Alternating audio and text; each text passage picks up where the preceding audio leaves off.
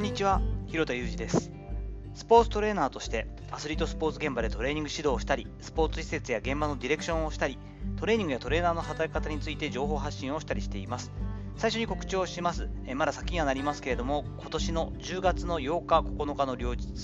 現場トレーナー講師が集まってのイベント、パフォームベタージャパンサミット2023が千葉県にある東都大学の幕張国際研修センターにて開催されます。豪華な講師陣の中に私も声掛けをいただいてですね、今年に関しては参加させていただきます。2日目の9日のお昼から講義と実技それぞれ90分ずつを担当する予定になっています。私以外の方はですね、本当に著名な講師陣の方ばっかりなので、えー2日間フル参加するとめちゃくちゃお得だなと思ったりもしております。詳細の方はですね、URL 貼っておきますので、ぜひご参照ください。本日は MAPS にまんまとハマっている47歳というお話をしていきたいと思っています。MAPS、こう頭文字なんですけれども、これが何を指しているか分かる方はいらっしゃいますかね？マップスなんて方をしたりもするかもしれないんですけれども、あまり実は有名じゃない。ですが、トレーニング界隈では、アメリカでは、ああ、あなたもですか？って言われる MAPS。これ、何の略かというとですね、ミドルエイジドプルアップシンドロームということでですね、あの中年の人のですね、懸垂症候群っていうことになります。懸垂ですね、プルアップ。え敬愛私がしているストレングスコーチ、アメリカのですね哲学家でもあるダン・ジョンさんがですね提唱している典型的な痛みの出方についてのこの肘周りですね、の痛みのことをあ MAPS でしょうねと、ミドルエイジドプルアップシンドロームでしょうねということなんですけれども、このですね典型的なパターンに私もまんまとハマっています。左肘がめちゃくちゃ痛い。まあ、そして正確に言うとですね肘の内科というかですかね上下っていうんですかね内側上下っていうところなので、まあ、私の場合はテニス肘と言われたりするその上腕骨内側上下炎というのにも近いのかなと。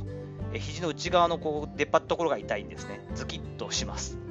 思いっきり伸ばしきると特に痛い。で前からちょっと気になってはいたんですけど何か決定的なことがあったわけではなくてだんだんだんだん痛みが強くなってきてでやっぱり何が一番痛いかって懸垂なんですよね。懸垂の時のグと持ち上げるフェーズで痛いっていう感じになっていてもうこれしょうがない。多分私の場合も多分オーバーワークというかですね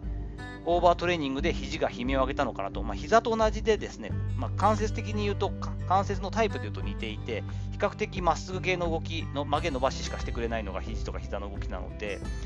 もうここはですねダン・ジョンさんが YouTube チャンネルみたいなのを持ってらっしゃってその中でこう視聴者というかですね、えーファンからこうお悩み相談みたいなのをやってるんですよねその中でもジョンさんはですね、まあ、アドバイスを必ずこれに関してもよく送っていると。それの YouTube 動画も見させてもらってですね、やっぱこう、少なくとも4週間、まあ、普通は6週間だねと。6週間は懸垂をしないことを徹底しましょうと。そして、一番多いのは、1週間に1回ぐらい、今もう痛くないかな、まだ痛いかなと思って、どうしても1週間に1回ぐらいはぶら下がって試してしまうのがもう典型的なパターンだと。絶対にやらないと決めたら、懸垂は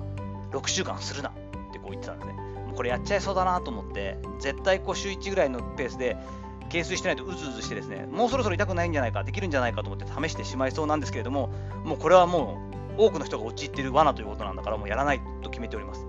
そしてまあ、ある程度中年になってくるとですね、体重が重たい、それは筋肉だろうがなんだろうが、重たいこと自体が肘にかける負担も大きくなるから、まあ、膝と一緒ですよね。少し多めにこの時期に有酸素運動を行い、若干こう、栄養のバランスもとってですね、体脂肪を落とすといいよねなんて感じ、体重が若干落ちてもいいんじゃないの？なんて話をされたりしているわけなんですけれども、まあこれをですね、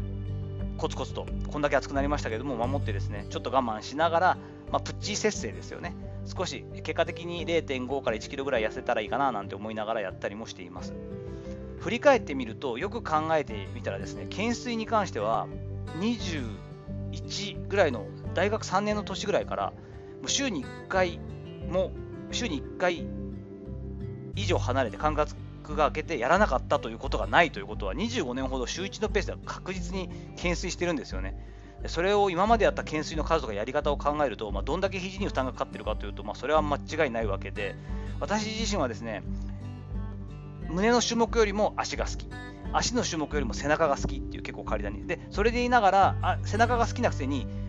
腕は嫌いなんですね。二頭筋とか三頭筋をだけを鍛えるってめちゃくちゃ嫌いでほとんどやらないんですけれどもという結構変わり種なので背中の種目ができないっていうのは結構痛いというかしかもね懸垂って典型的な垂直プルですから、えー、バーティカルの方向に引っ張って、えー、背中に刺激を入れるっていうのはなかなかできなくてこっちが気持ちいいんですよね。なのでこれができないのはすごくストレスなんですけれども、まあ、肘のことを考えて自分の体のことを考えていくと、まあ、ここはいたわってあげなきゃいけないなということでちょっと我慢して、えー、懸垂をやめてる時期に入ったりしております。